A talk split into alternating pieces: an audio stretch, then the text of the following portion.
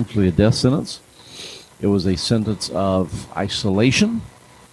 According to the law of Moses, if anyone had a skin condition, not just leprosy, but certainly leprosy, they had to uh, be in isolation. They had to be away from their families or other, um, couldn't be part of the community. They had to stand afar off. If anyone approached them, it was incumbent on the leprous person to identify themselves, call out and say, I am unclean. Do not approach. Family would have to come uh, and leave food, leave clothing uh, at a place, and then they would back off, and this sick person could come and take what. So they lost all that personal contact. They lost community. They lost uh, the ability to sustain themselves. It was just a slow, painful death that ensued as leprosy consumed them. As he entered into a certain village, there met him ten men that were lepers or leprous. They stood afar off. Again, social distancing. ay, ay, ay. Don't get me started. Amen. There's a real reason for social distancing. Been around a while, right? they lifted up their voices and said, Jesus, Master, have mercy on us. They called him by name. They recognized his lordship. And they asked for his mercy. Strong lesson for us in our prayers, folks. Call him by name. We know who he is. But sometimes we say, Lord, help us, Lord, God. Call him by name. Jesus is neither is there salvation in any other. There's none other name under heaven given among men whereby we must be saved. Amen. As they called on Jesus, he saw them, and he said unto them, Go show yourselves unto the priest. That was a ritual of the law of Moses. Uh, when somebody had this any kind of skin condition, uh, once the condition cleared, they couldn't just reintegrate directly into society. They had to go, show themselves to the priest. The priest would examine them. If the priest felt that the skin condition was cleared, then trying to remember all the there's a lot to those commandments, those laws. They had to go, I believe, then and bathe themselves. I think they had to shave their head, their beard. They had to go through all sorts of rituals to make sure that there was no contamination left. And after a period of uncleanness, then they would be allowed to reintegrate into society. So, go show yourselves to the priest was a commandment to follow the law of Moses, do what was right. And they did. They turned and they left.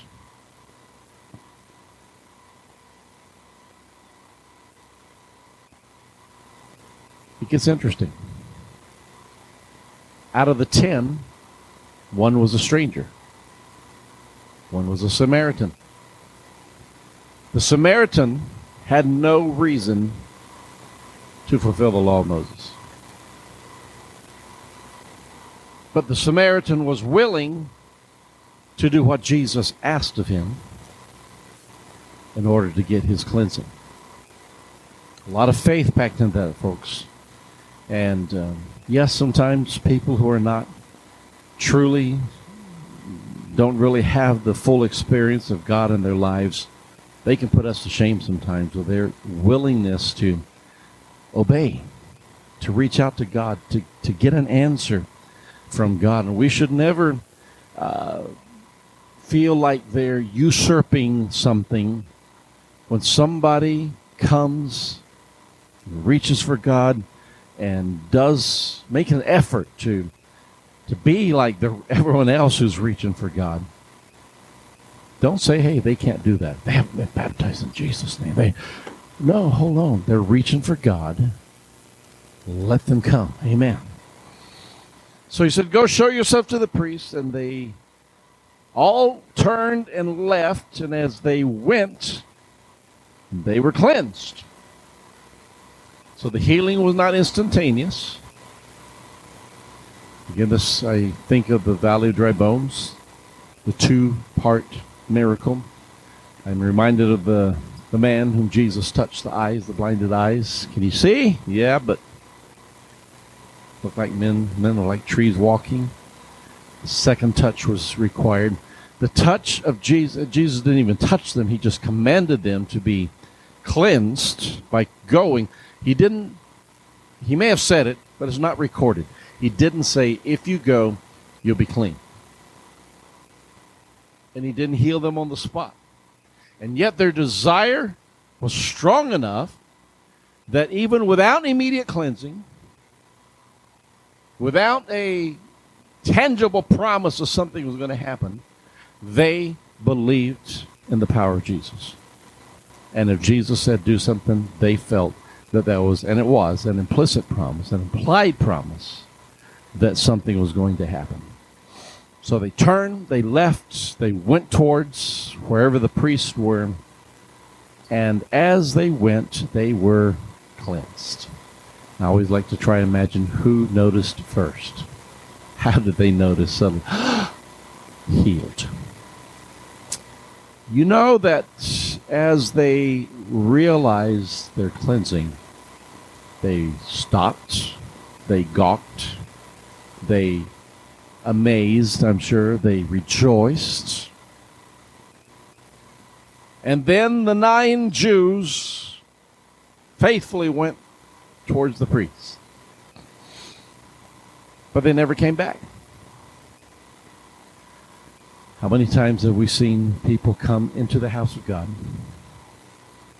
get blessed?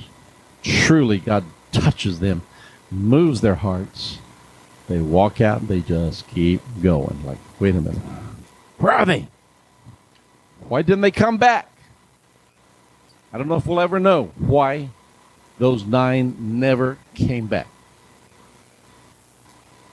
I hope that they were not ungrateful. I hope that they were simply brutish. Just like so many of the current generation we live in who have no concept of manners, who have no concept of gratitude. It's the me generation. I'm not picking on Gen Z or Gen Y or Gen Mill or the millennials or whoever else. It's been growing this way for a long time. You know it. But it's gotten worse. This world has become very selfish. This world has become very self centered. I hope that these other nine were grateful, but they didn't come back. So, you know the story. I won't belabor that. One of them, when he saw that he was healed, turned back and with a loud voice glorified God. Amen. Not ashamed to give God the glory when he realized what was happening. He fell down on his face at his feet, giving him thanks, and he was a Samaritan. Not only was a stranger, he was hated by the Jews. The Jews were taught to not mingle with the Gentiles, and they were especially critical of the the mixed blood Samaritans. Samaritans were intermarriage, uh, intermarried between Jews and Gentiles, and they called them. They lived in Samaria. They called them Samaritans. They were hated. Um, we see the different examples, right? Jesus with a woman at the well. She was a Samaritan. Um, in the book of Acts, they went to preach in Samaria. So it was a very real and well known phenomenon. And for the most part, Jews avoided the Samaritans but the Samaritan is the one that came. The Samaritan is the one that fell down on his face, giving him thanks. And Jesus answering said, Were there not ten cleansed? But where are the nine? And he said unto him, Arise, go thy way. Thy faith hath made thee whole. Um, New Living Translation, it simply says, Your faith has healed you. There's an asterisk there. It says it could mean your faith has saved you. I just started thinking about it. That's what I wanted to bring to you tonight. All were healed, but only one was made whole.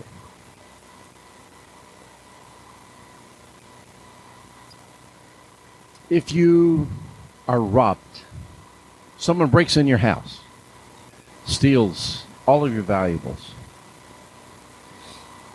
Cops catch them two days later, throw them in jail. Praise God, they got what they had coming to them. But did you get your stuff back? You still have the loss.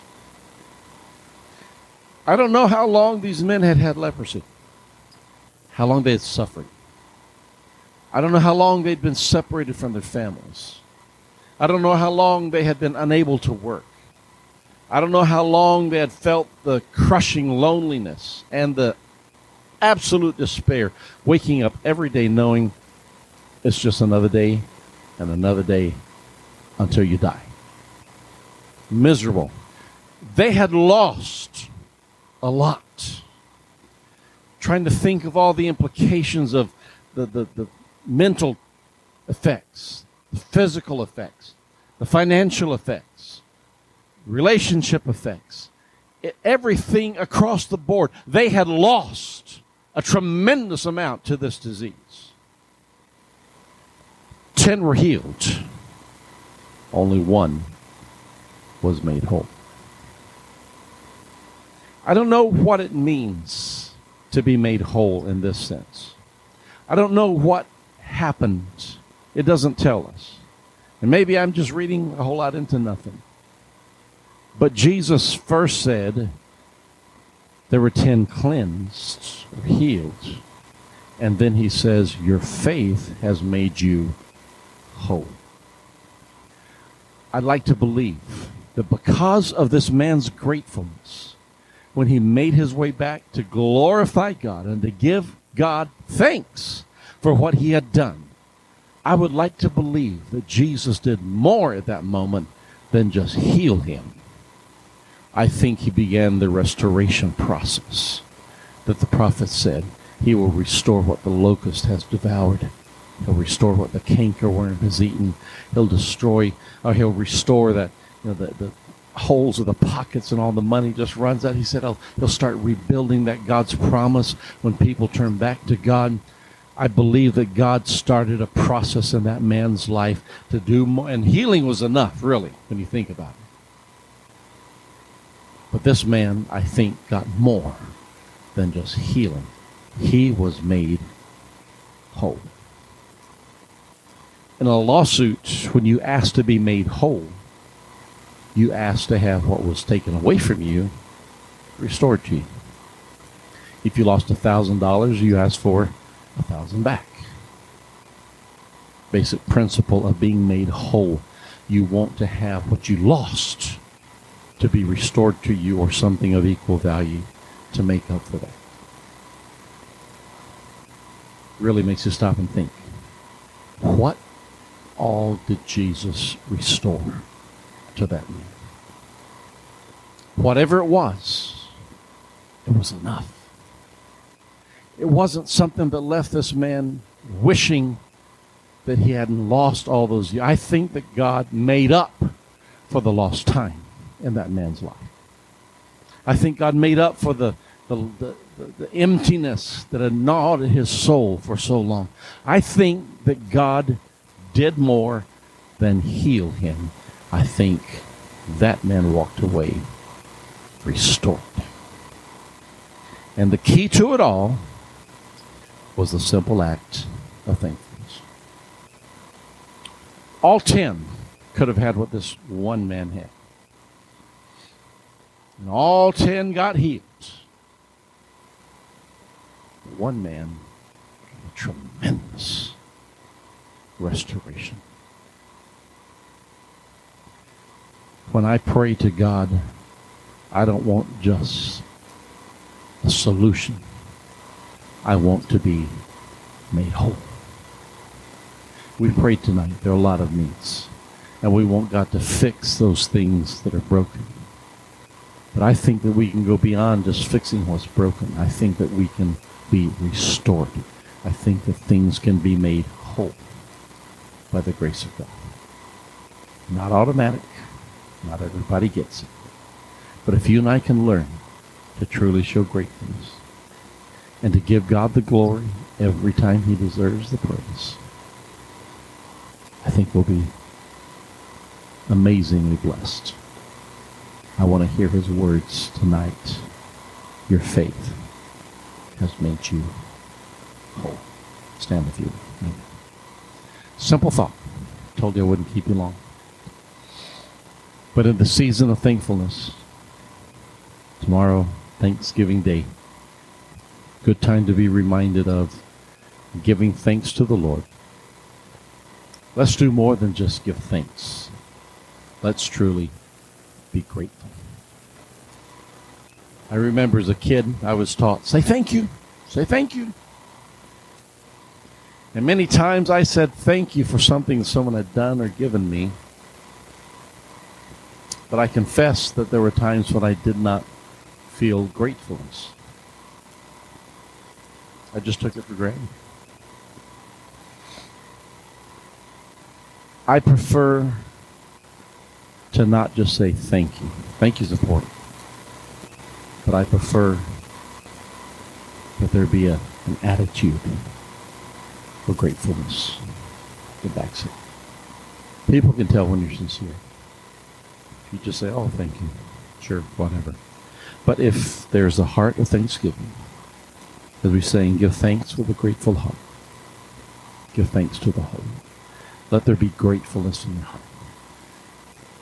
Even in the tough times, even in the bad times, we have so much to be grateful for, not just thankful. We have so much to be thankful for. So this season, tonight, let's spend just a moment, will you? And let's tell him thank you. But let's also let gratefulness come into our hearts and ask him to make us whole. God bless you.